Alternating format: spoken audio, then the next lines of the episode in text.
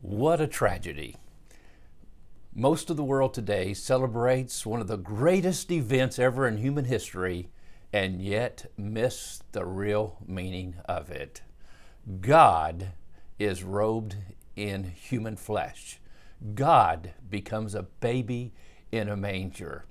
And this God who comes to human flesh then lives a perfect life. His name is Jesus and he goes to an old rugged cross and he dies in our place for our sins. The greatest story ever told, the only story that can bring hope, peace, salvation, eternal life, forgiveness of sins, take away our burden, our guilt of sin, and set us free. For Jesus himself said, You shall know the truth, and the truth shall make you free. And if the Son sets you free, you shall be free indeed. Well, the Apostle Paul in Romans chapter 1 had heard this story, and he personally met this Jesus on the road to Damascus, and everything changed.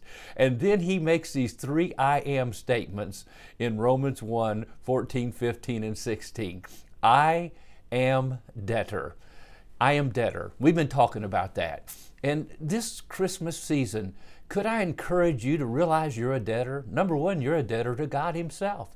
God created you, God gives you breath, God gives you life. If your heart beats another beat, it's because God gave you that heartbeat. You, your life is in the hands of a living God. The Bible teaches us. You're a debtor to God.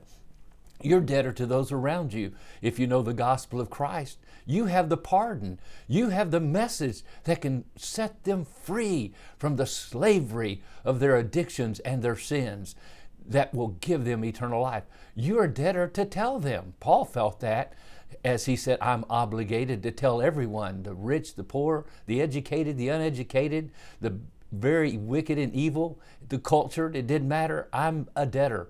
And then Paul said, I am ready. I am ready. And I believe this is something that's so important for us today. And I ask you the question Are you ready? Are you ready today to be that believer God really wants you to be? That word ready has to do with predisposed, has to be with prepared. I'm prepared. I'm, I am eager, one translation puts it. Something has so happened to me. I'm excited about what God has done for me and has changed my life, and I want to share this message with others. And so Paul said, I am ready to preach the gospel, to share the good news, this message of hope and peace and salvation that we find in the manger 2,000 years ago. Maybe this Christmas season, God would open up the door for you would you be ready as He opens the door for you to share this good news with a friend, with a relative, with a neighbor, with someone? Just to reach out and say, God loves you. Christ came for you. That's what it's really all about. Are you ready? Are you prepared? Are you eager to share that story? Well, when you know you're a debtor, you're under obligation. You're debtor to even those who brought the gospel to you. If somebody hadn't been faithful with the gospel of Christ and shared it with someone else, you wouldn't know that gospel today. You're debtor to those people.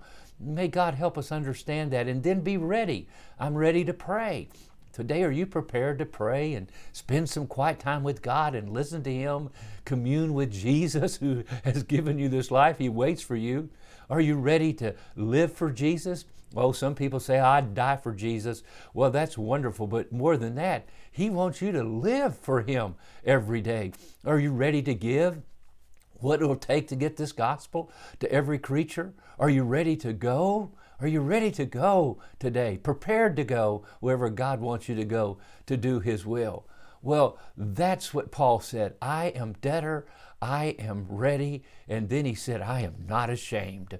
I am not ashamed.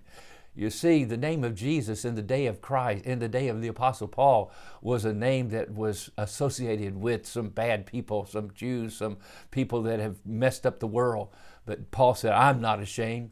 And it's my prayer today at this Christmas season you won't be ashamed of Jesus. You'll share him with everyone you can. God bless you and may you enjoy the real reason for the season. And may the Word of God impact you today as you impact the world tomorrow. God bless.